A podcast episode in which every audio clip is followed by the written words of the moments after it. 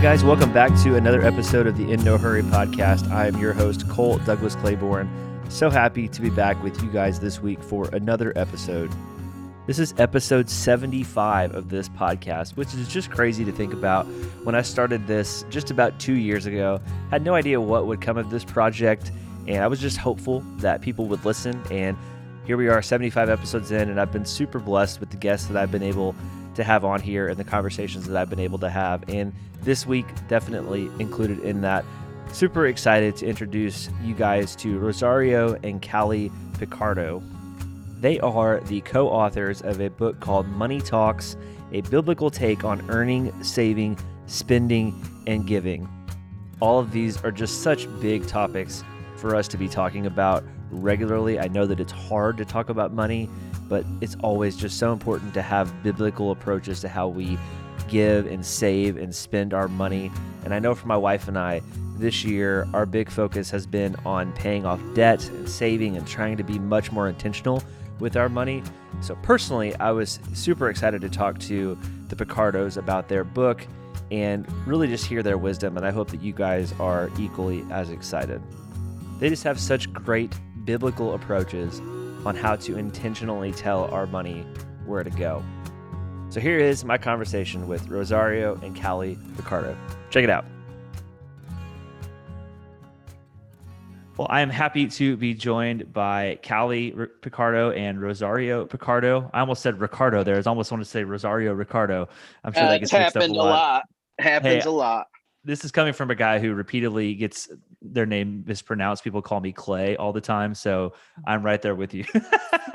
People think my first name is Clay, and I get called all kinds of iterations of that. But happy to be joined by both of you guys. How's everybody doing today? Doing great. Thanks for having us, Cole.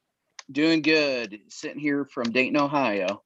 All right, that's just just north of us here in Kentucky. So, and I'm from Indiana, so I know the Midwest really well. So, uh, but we are we're here. We're going to talk about your guys' book, Money Talks: A Biblical Take on Earning, Saving, Spending, and Giving. And I know for me, this is a conversation that I will probably need to hear myself. And we were just talking before we recorded a lot of people in my age bracket and even younger, and really, I mean, even just a little bit older than me, I guess any age really uh, can, can, can benefit from this talk. But I know specifically in my age range, I'm, I'm looking at people that are still dealing with student loans, looking at trying to save money for houses. And I think really looking to steward their money in a way that is honoring to God. And I know that that's something that uh, my wife and I have tried to be really intentional about this year. And uh, we've, we've done a lot better at being intentional about budgeting and that sort of stuff. But um, I guess I'll first kind of throw this out to you guys.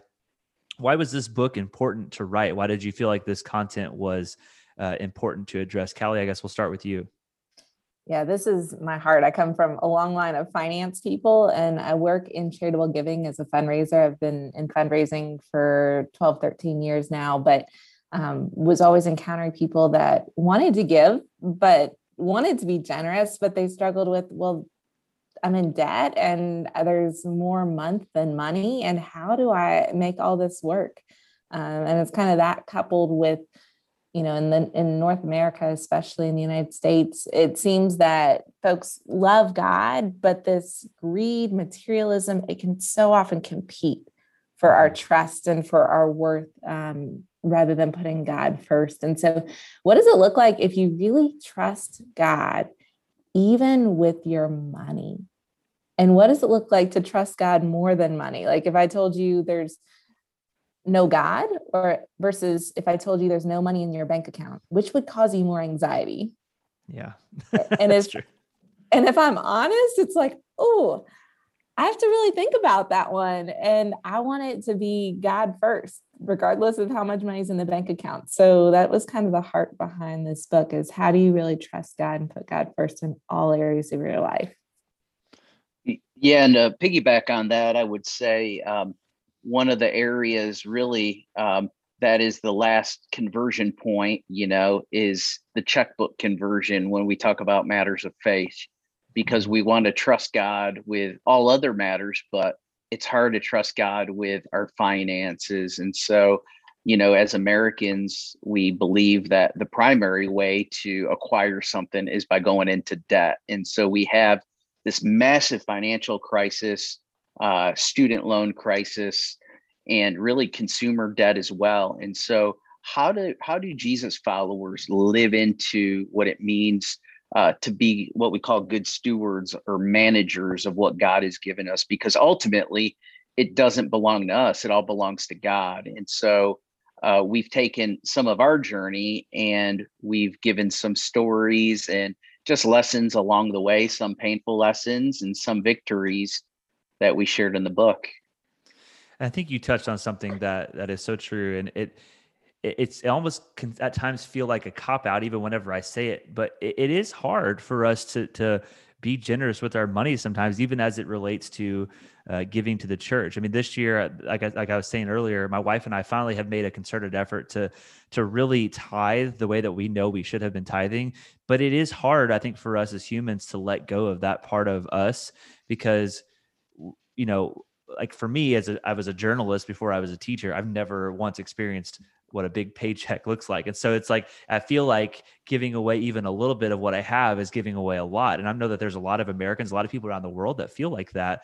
But even as Christians, you know, we're told so many times the Bible talks about money more than any other subject, but yet we are still so reluctant to address it, to give it to God. I mean, I guess this is probably a simplistic way to talk about it, but why is that? I mean, it just kind of in a macro sense, why why do we struggle with that even though we know in our heart that if God tells us he's going to do something, he's going to take care of us, yet we're still reluctant when it comes to money. So, from your guys' perspective, and maybe even your own experiences, why has that been so hard for people? Roz, you want to take that first? You've got a pretty powerful testimony of giving when you were trying to get debt free, too. Yeah, I remember when I was coming out of seminary and I'd taken loans in college, I'd taken loans for my master's degree, and here I was, a young pastor, not making much money at all.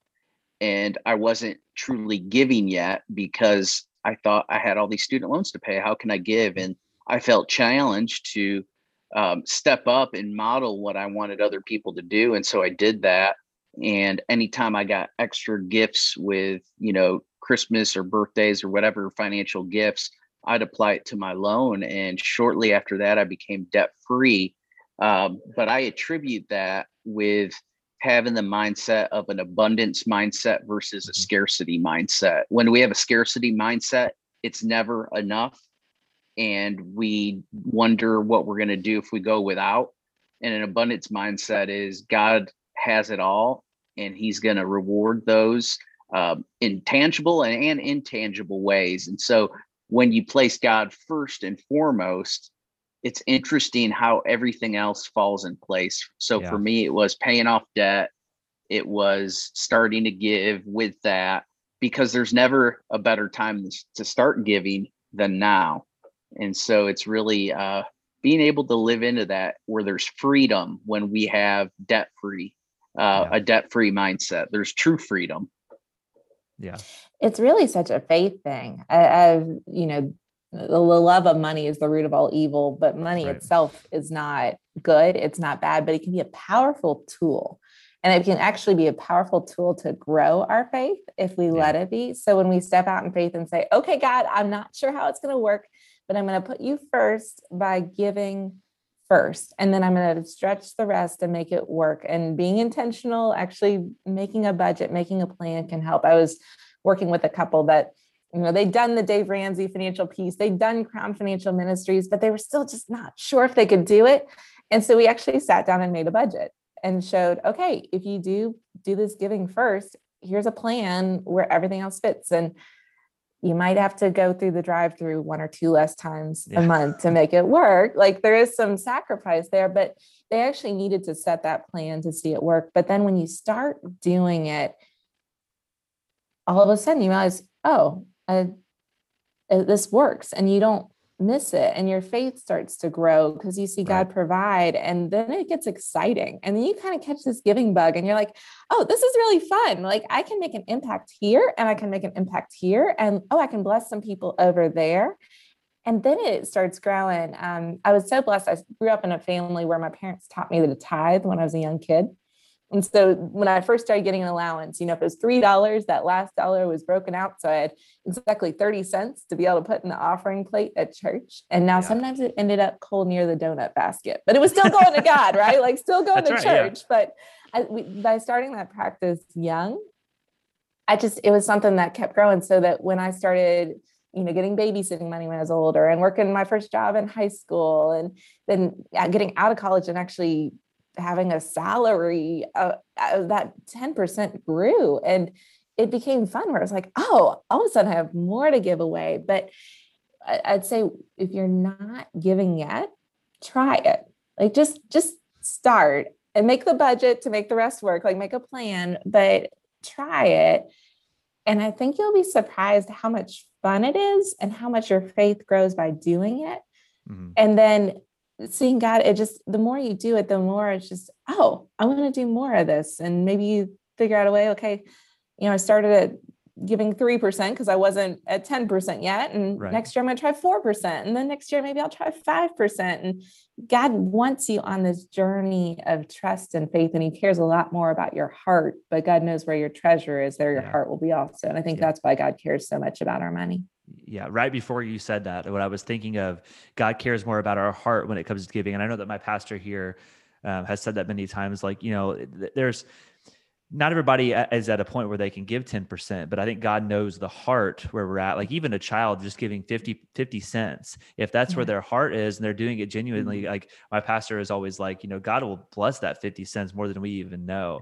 And I like mm-hmm. what you said there. I mean, it, it is a faith thing. I mean, it's, uh, it's very much a faith thing. I know for me, finances have always been the area that I've been the most anxious about. And mm-hmm. I, I think that the probably because I'm, I'm just so unconfident about like how so many things in finance and the market work that um, I just I'm intimidated by it. I think is probably a, a, good word to use there. And so I think you guys were kind of getting getting at it there for a second, where you're talking about some practical ways. Uh, uh you know, talking about the anecdote where you where you've helped a friend kind of create a budget. But you guys talk in your book. You guys use John Wesley's teachings a lot. I mean, could you maybe share you know some practical steps that you maybe have advised people both in your writings and in conversations of maybe like hey i'm coming to you and i don't know how to budget i don't know what that looks like i've never really had a budget i've never really had a savings account i mean somebody who maybe and obviously there's different people that are listening to this and maybe are at different walks but just people that are they don't know where to start they don't know how to budget they don't know what to do what are some baby steps and practical steps that maybe you would advise somebody to start off at first callie i guess we'll start with you First step is to figure out where it's going currently. So to actually track your money and you know it it's often actually pretty easy if you use a credit card or something like that you can just mm-hmm. look at your statement and kind of figure out where it goes um, there are a lot of tracking apps out there there's Roz and I use one called mint.com there's I think Dave Ramsey has one but there are a lot of use, tracking yeah. ones and you know just putting it in there and starting to see okay about this much each month goes here about this much here about this much here and then I always challenge people well, what do you value? What's important to you in life? And does where the money's going line up with what you value? So you say you value family. Like, is the money going toward time together? You know, maybe it is investing in taking a family vacation. Doesn't even have to be expensive one, or like a family night, you know, buying pizza and doing a game night, or, you know, are you investing in the things that matter? Or is more of your money going toward you know, these subscriptions over here that, oh, they just kind of added up and you're not really using them even, but just kind of figuring out where the money's going and then figuring out where you want it to go. So a lot of people get scared about making a budget because they say, oh, that sounds restrictive. I don't want to like live in this confined world. And I just tell them, you know, it's like if you don't make a budget, it's basically like throwing your money up in the air and hoping it lands in the right place. Yeah. And a budget is simply putting the money in each pile where you want to go. So if you want this much over here, you put much that much over there. And um, but then using something to track and checking in, well, did that budget work? Or do I need to make some tweaks? You know, budget's not set in stone. You kind of revise it as yeah. you go. But I love you got to figure out a way to track it. And then I always say, come up with a way. Where where do you splurge? Where does the money get wasted? Okay, you might need some extra parameters there. So yeah, I'm not going to splurge on buying gas for my car. Yeah. You know, that, that is not a temptation for me. If it needs gas, I'm going to put it in. If it doesn't need gas, I'm, I'm not going to be like, woohoo, I'm going nuts buying extra gas. But I like fun food. And so yeah. eating out, we can spend extra to uh, ordering Uber Eats or DoorDash, um, grocery store. Like that's where our money gets slides away. Others, it might be yeah. shopping or Amazon, you know, what's, what are those weak areas and figuring out, okay, that's the area I'm going to really watch closely to make sure I'm not over. Yeah. I think uh, like in my experience, it's, it's mostly just been being lazy and intimidated by the process and not having the discipline to sit down and do the work. And I think if people were honest, I think more people would probably say that's they, they might have an excuse as to, you know, oh, it feels restricting. I think it, at least in my experience, when I made those excuses, it was a cover up for the fact that I just didn't want to sit down and take the time to do it because it's intimidating and it's hard work, you know, and it takes a lot of discipline that we are just not. Uh, for some of us, it's it's it's hard to do that. I mean, Roz, how would you how would you add on to that? Yeah, I, I would say it's a discipline, um, uh, and and it's almost like working out or mm-hmm. trying to eat healthy. When you first do that, it's going to be so foreign to you. You're going to hate it at first. Um, I can't think of anybody that starts a workout journey or physical regimen is like, oh, I love this, especially if you've been sedentary and not really doing anything. Right. But you know, so I, I think it builds that those kind of muscles that you need um, but I also think just even something as important as knowing how much debt you do have. I'd be mm-hmm. I'm surprised when I hear people that they don't even know how much debt they have. Yeah. And so they're they're not really even starting there and tracking it. Um, it's like walking in a like a like a dark room without a flashlight and no light. That's kind of how I envision that. well, and some people are just afraid. Um, and so there, you know, and there's a connection between our personalities and how we deal and handle money. Mm-hmm. Um, so th- there's that. So as an Enneagram three, I have to ask myself, um, would I make this purchase even if nobody else saw it? Yeah. Would I That's would true. I drive this car or would I wear these clothes or whatever? Um, you know, another thing to possibly even think about too is uh, the fact that are we trying to keep up with the Joneses? Uh, because are we are we living in our means? and are we just trying to keep up with an appearance that we feel like we should hold even if we can't afford it um, and so there there's those kinds of challenges that you know if you have some folks that will hold you you know accountable and check in on you uh, but you, you have to open yourself up uh, because you're only as sick as your secrets and the more you hide and are in the dark, like you said, uh, mm-hmm. you're never going to get better. You're not going to get healed and whole. Yeah, I'm so glad that you went there, Roz, because that was going to lead into one of my next questions. So I'm I'm actually writing a book about comparison. Um, it's something that I've dealt with my whole life, and a big part of that talks about what you just said, keeping up with the Joneses. And I talked with an author last year who wrote a book uh, that touched on this too, and he mentioned how people are going into debt simply to buy things and, and and accrue things that they that they don't have money for so that they can appear a certain way to other people on the internet paying for vacations that they don't have money for that's a real thing i know especially in my age group where i know like at 31 we don't own the house that we live in we're renting and so for a lot of people that can be a source of of uh, insecurity where you see all mm-hmm. of your mm-hmm. friends buying houses and you think that oh if i haven't bought a house yet i haven't been successful. I haven't made it yet. I'm not doing as well as they are. And some people will believe that and make a decision out of that insecurity that is very detrimental to their future. And my wife and I, we know like, yeah, we'd love to own a house, but we know that right now it is not the wisest thing for us to do because we don't have money. If something were to go wrong, we don't have money to fix a lot of things. Like we're, we're doing well to pay for our rent uh, with, with our two jobs right now. And so it's like, we just, we're trying to live within our means, but there are people who will buy a house so that they can show everybody, look at me, I've bought a house, or look at me, I've bought this car. Uh, and I and I I know that in my age group that's a very real thing, and I know that I have friends that have gone into even more debt than they already had, simply because they felt like I'm at this stage of life, I should be able to do this now, or this is what I should be doing. What would you say to people that maybe are are fighting that comparison battle and and they're feeling the need to spend money to fight that?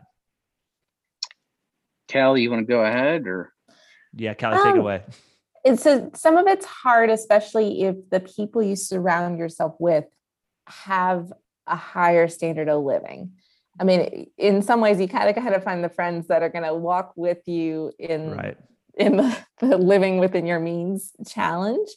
Um, but I also would say make it a challenge, you know, make it fun to see, okay, what if I didn't buy any new clothes for a year? Like, could I make it? Like with the exclusion of maybe like if I run if I run out of like underwear like or socks, yeah. like buying basics, stuff, yeah. the necessaries. But like what would it be like to have a challenge and be like, I'm gonna try to wear everything in my closet, even those things that I'm like, I never wear it because you know it's it's fancier than I would normally wear, or I don't know what I would wear it with. Like, make it a challenge. What if I tried to just not buy any new clothes for a year? Or, you know, what if I decided I'm going to try to find all the free things to do in my city and we're going to try to do them all this year? Like, have a bucket list of what are the fun free things in town that we're going to make our date nights or our friend hangouts. Uh, you know, yeah. for instance, Dayton's got incredible metro parks. So, what will it look like to over the course of the summer or fall try to hike some of the metro right. parks? Yeah. You know, for fun. Like that's a free way to get together with friends rather than trying to eat out or grab coffee. That you know, it's a little here, a little there, but it adds up. But um, there's there you kind of have to get some people with you to say, hey let's let's do this challenge. Like let's what if we did this together? I mean it's so much easier to do with th- things with right. people than trying to do them on our own. Right. Roz how, what would you add to that? Um you know i, I would say um one of the things like if you're in a friend group like callie said uh and she did this with a group of friends uh they she was discipling some girls from col- from a college and instead of going out for coffee at Starbucks, they started to make coffee and they took yeah. the money that they would normally invest in a Starbucks and um, ended up doing something charitable with it. Um, I mean, you can do you can do those kind of challenges on your own or with friends. Um, I really think it's a mindset around money. So it's uh, just like food. Uh, you know, people sometimes they have an unhealthy um, mindset about food and so it becomes a trigger point um, with addiction let's say uh, yeah. but with mo- money the same thing can be true and so when we do premarital counseling we talk about um, you know i ask them and we ask them how did your parents treat money how did what how did because it's a lot of it is um, caught versus taught yeah. if that makes sense and what we see modeled Absolutely, yeah and so and then it's interesting because then couples never really end up talking about it and they just make assumptions because they're coming from do, two different operating systems. Yeah. so i think as much as we can communicate pay attention monitor um, i think those things make for healthy conversation.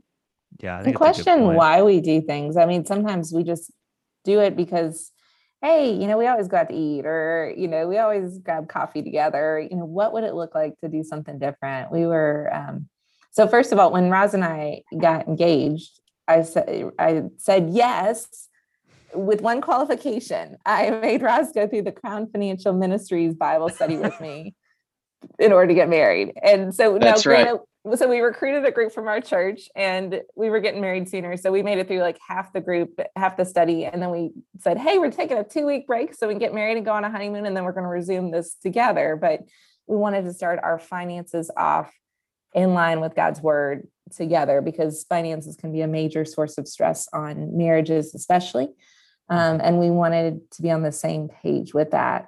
But there was a couple in the study with us that they were getting married right at the end of this and they got to the chapter on debt and they said, gee, do you think maybe we're not supposed to put our honeymoon on a credit card?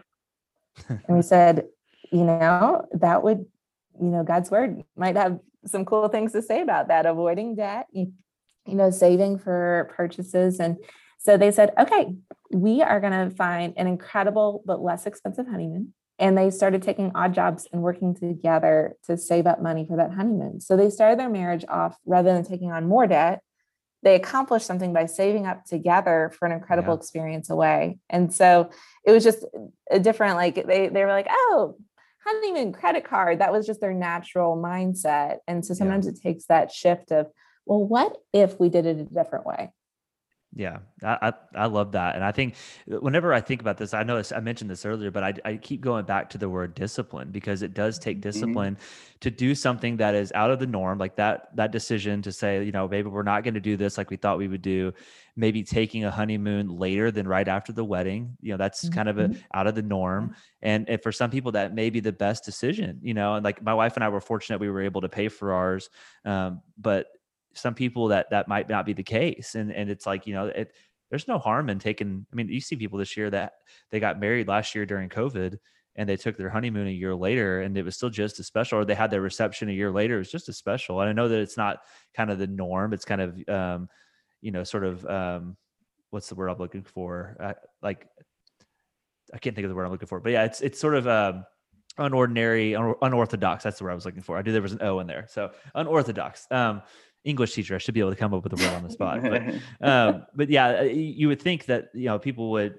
would they, they would always want to be doing that. But I hear people now. I'm, I'm encouraged by the people that are more and more saying, you know what, maybe let's try to save here. Let's maybe not do that. Let's maybe sell one car and just use one, you know, one car if we if we don't have to have two car payments, that kind of stuff. So I think whenever I think about all this, what what you guys are hinting at, and I think kind of the the premise of this um, is just that I think I hear the word freedom. I think that when when when we put all of this together and especially whenever we give this to God, ultimately what we're hoping for is this freedom from the bondage that money can put on us because ultimately money is a gift from God and it's not meant to be something that you know restrains us but we allow it to so um you know when you talk about the freedom here i mean obviously like when we surrender it to God, we are hoping for that total freedom. But you know, when we, sur- I guess, can you explain that? Like how much? I guess what I'm getting at is when we finally ultimately surrender the, the money to God, that freedom that we can experience. I don't know if you guys have, have gotten fully there, but that's ultimately the hope that we're getting at. So can you elaborate on what that's like and that freedom and how we can seek after that? Really a trust. It's a seeing God provide and just knowing, okay, I've seen God be faithful thus far. I know God is faithful. Um, and when you surrender it to Him and really believe that, okay, it all belongs to God. So if it's all God's and God wants to increase it, great. If God wants it to go over here, okay. Like, but trusting God first is in control.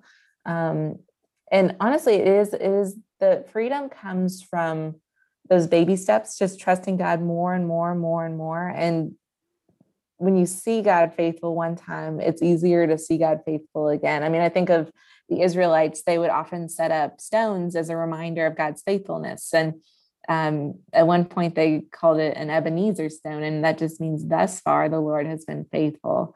Mm-hmm. Um, and it, as your trust muscle builds, I mean, it's you know, we were talking earlier about workouts and that building a discipline. Well, mm-hmm. you can yeah, I love that analogy. Spiritual too. muscles. So do some spiritual workouts by trusting God, and then it grows your faith and grows those trust muscles to be able to trust God again. And it sets you free because there's that peace that surpasses all understanding. It, it gets rid of that anxiety and that fear of not having enough because you've seen times where you shouldn't have had enough and somehow it worked out and you might not have had everything you wanted, but God provided what you needed.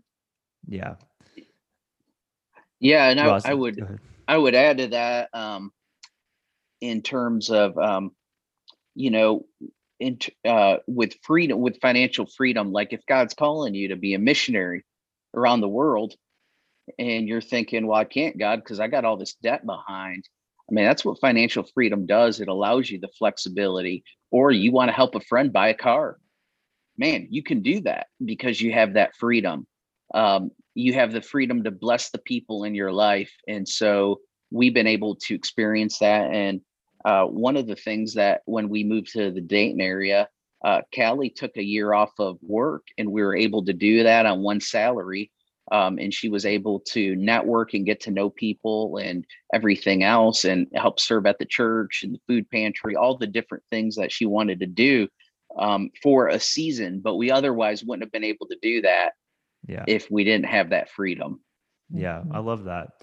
Yeah, I, I think uh, the the kind of the verse that's been um, on my mind a lot as I've been working on this book about comparison is Philippians 2, 3 through 4. And it's basically talking about putting people above ourselves. And I know that as it relates to money, it's often hard to do. And I know we spoke about giving earlier, but I do kind of want to camp out here for a second, just at the giving element of of of what we're talking about, because as as we're talking, you know, primarily to Christians, that's a hard thing even for some people to do is to give money. And I, know we t- talked about tithing, but I guess I, I liked Roz what you said earlier about having the heart of abundance rather than a heart of scarcity, and I, I think that's probably another layer of this freedom is and you just touched on it a minute ago, but having the the freedom to give and the ability to give and the heart to give, whenever you start to give your finances to God and sort of align them the way that you want them to be, kind of like you said, put the money where you want it to go, tell it where it needs to go. Um, did you guys notice, and at least in your lives and other people that you have maybe talked to and worked with, did you notice a heart change to where not only was there space for giving, but then now there was a desire and a heart for giving because the money was no longer being used for selfish means it was being used for what god had intended it to be. Did you ever did you notice that kind of shift both with you guys and other people? Definitely. I mean the when you start giving seeing god provide for yourself but then god work through you to do some really cool things for the kingdom i mean to be able to bless others and you see firsthand that impact all of a sudden it's like, okay, no, no, no, this money is better invested elsewhere. I mean, you can invest it in the stock market and it may go up or down. Um, but if you invest it in God's kingdom, God's in charge of the returns and it's always going to have an infinite return. I mean, hundredfold return, you know, versus if we're, you know, anywhere else we put it, it's not going to have that type of return than when we're given to God. And it's, it's both um, the giving of finances, but there are other ways of giving too. Like if everything belongs to God, God might call you to do something else. So we've had different seasons where we've had people live in our house with us for mm-hmm. free um, who've needed a spot to stay, and we felt God nudging and saying, provide there. Um, we've had times where we've felt like God's like we we could have sold a car and God said no, give it. We could have wow. sold an old iPhone and yeah. God said nope, bless someone with it and use and when you're looking for, at the the amount of money that could be coming back to you that's got to be hard to do. It, it was but not when god's saying right, do yeah. it. Like it would and it, it's again goes back to that scarcity and abundance mindset. If you're thinking about oh what could i have? What wouldn't i have? What would i have to go without? Then it's kind of getting in that scarcity mindset. But when you start from that perspective of oh my goodness god look at all the ways you have blessed me. Like god first of all the gift of your son that I can have eternal life. Like all of my debt of my sin is fully canceled, fully paid. I am debt free when it comes to my sins because of what you did on the cross. God, you blessed me with my family, with my health. You've given us food to eat and a roof over our head and clothes. Even if I feel like I have nothing to wear, God, I have plenty of clothes. Like just just going through and thinking through all the ways that God's already blessed us. And it's like, oh, I would love to be a part of you blessing someone else so that they can right. experience that abundance as well. Yeah. Roz, what would you add to that?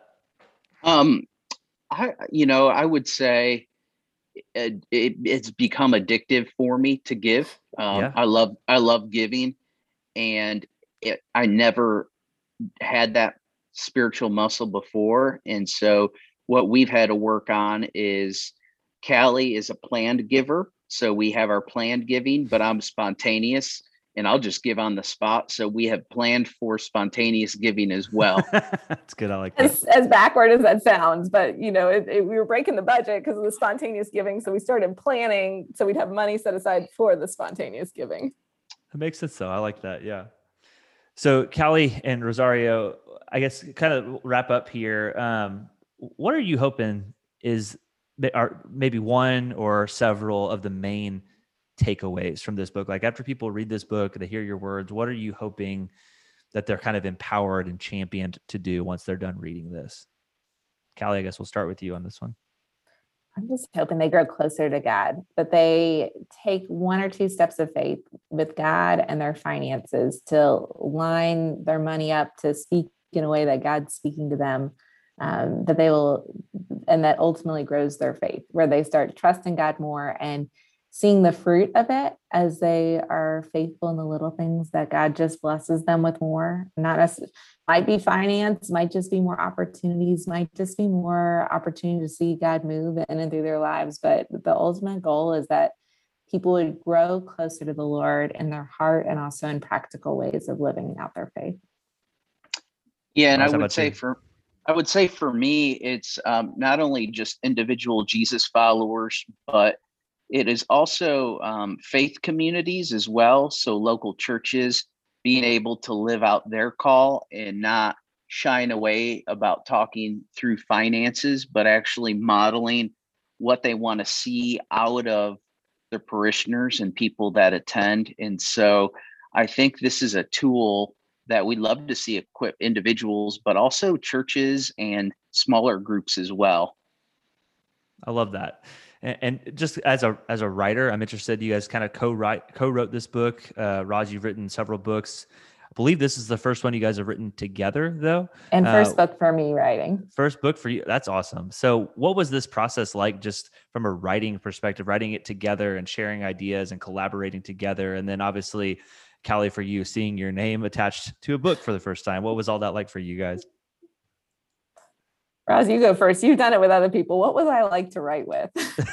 well, well, my my style is I just start writing, and I know um, some people are perfectionist, and it takes them. You know, it's just the starting point. They can't get started, and for me, if I don't just start writing, I'm gonna get hung up on everything else, and so I may have an outline. I may have some ideas I want to talk about but I don't try to perfect things as I write. I think that that can be done after the fact, but I need to go ahead and just get going. Uh, versus Callie's, I think struggled in the past that every sentence has to be perfect. I'm a recovering perfectionist. So I had tried to sit down and write books before. And each time I would sit down, I'd reread everything I'd already written, make tweaks here and there. And then all of a sudden realize I was out of time to write anything new. So writing with Roz was such a gift because he just is, he just starts writing. And I've learned from his style of he just kind of writes chunks and then he figures them out later. And sometimes they need moving and they need editing, but that's okay. Like yeah. the important thing is just getting it out there. And so now I'll just write and I'll leave blanks where there's information I need to go back and look up. Or sometimes I'll be like, oh, I need to add this story here. So I'll leave like a highlighted mark for myself to, okay, go back and add it there. Roz is also really permission giving with his writing. And so we've done so much together that he kind of trusts if I think something needs to be rearranged, he's like, move it, yeah. move it, rearrange it. He knows I'll check with him if it seems like it would be a big change. But yeah, um, when we were when I was single, my prayer for who I was going to marry, I just gave up my long list of, you know, must be six foot four and like loves loves going for hikes and going to the beach. Like I like I just gave up all my crazy list, and of course wanted someone who loved Jesus. But I just my prayer became God, if I'm supposed to get married, let it be someone that we can serve you better together than we can apart. And so mm-hmm. God very much answered that with Roz, and He is one that um, a sees more God potential in me than I see in myself. But B, like he brings out the best in me, and I think I bring out the best in him. And so writing together um, was really it, it worked. Like he kept me moving, and I followed up and made sure all the details worked. And um, yeah. he had to be patient with me because I'm I move slower than he does, but it, it finally came together. It sounds like you guys made a good team. So that's awesome. Uh, the last question that I always love to ask my guests, and you guys can answer this either individually, together, or both. But the show, the name of the show is In No Hurry. And I created this show um, after I was in a very, very busy season of life and I was looking for ways to slow down and was kind of relying on on that with God to slow down and kind of just hear God and, and be still. And I know for us as Christians, even it's very hard for us to do that sometimes what what does that look like for you guys? What do you guys do to sort of uh, peel back during busy seasons and just slow down? And maybe that as a couple or um, individually. So how I guess Callie will have you answer, and uh, if you guys kind of do something together, you could share that. And if there's something individually you do as well, uh, I'd love to hear that too. I feel like it's a struggle of ours, if I'm honest. Like we just we both do a lot and have multiple jobs and have three small kids who are awesome, but you know downtime is often not really downtime. So for me, I'm kind of the first one up in our household. And so I love my morning time with God. Like I always have that time in the morning where I'm just still, I do a lot of journaling and kind of listening prayers. So often I'm just sitting with God, sitting with scripture, sitting with a prayer, but just trying to listen for God's still small voice. Um, and then I try to regularly take a Sabbath. Normally for me, that's on Saturday, just mm-hmm. because um, Roz is a pastor and I'm on the preaching team at our church. So Sundays are not restful. So Saturday for right. me is a day where I try not to schedule much. Um, and I know I'm going to be with the kids, but you know, in the no, in the theme of in no hurry, you can't hurry a toddler. Like yeah. when we're in the morning, we're like, we gotta go, we gotta go. Like put your shoes on. Like I've told you 10 times. So to have a day where it can just be like, yeah, if you want to be in your pajamas, great. Okay, you're not ready for breakfast yet. Tell me when you're hungry. Like just have a day where we're going at yeah. a slower pace is a gift. Yeah. Yeah. Roz, how about you?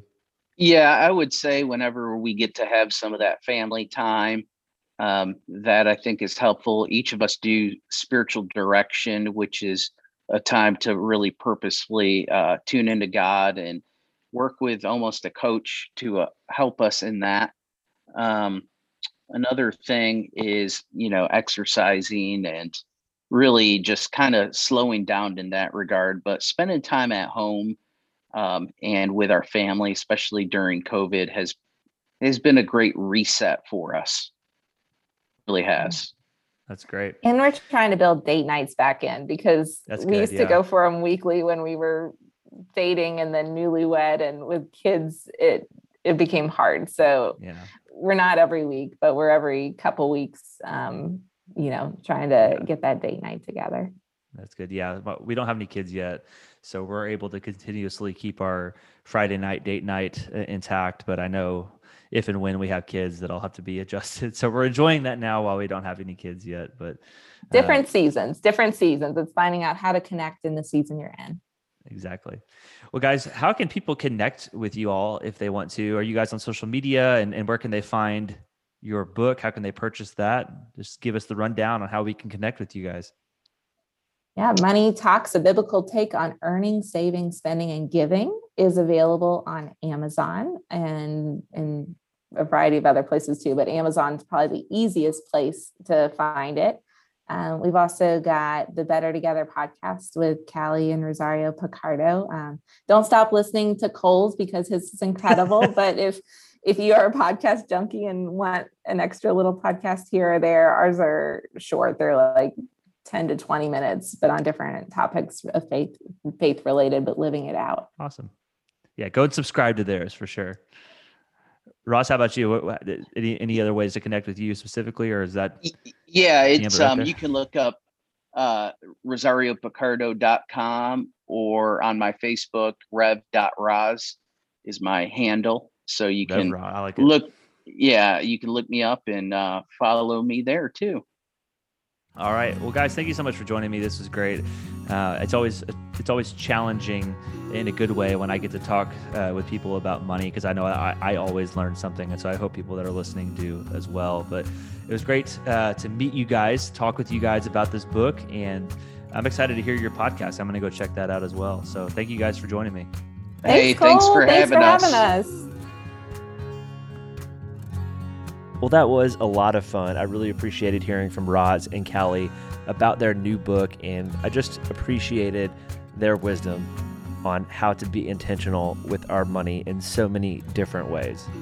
Hey, if you found this conversation beneficial, I would love for you to leave a five star review, a comment on Apple Podcasts to let people know that you enjoyed this episode. And feel free to share this with anybody who you think might benefit from hearing it as well. Also, check out their podcast, go buy their book, all of it. Give them a follow on social media. All the links to that are in the show notes, so make sure that you go down there and check those out. If you're looking to connect with me, I am pretty easy to find. Just look for Cole Claiborne on Twitter and Instagram. I would love to connect with you there. You can also check out my website, coleclaiborne.com. While you're there, sign up for my newsletter right there at the newsletter tab. Just click on that, it'll take you to a screen to sign up for that. But thanks again for tuning in this week. I hope you guys find some time to relax and not be in a hurry this week. And we'll catch you next time out.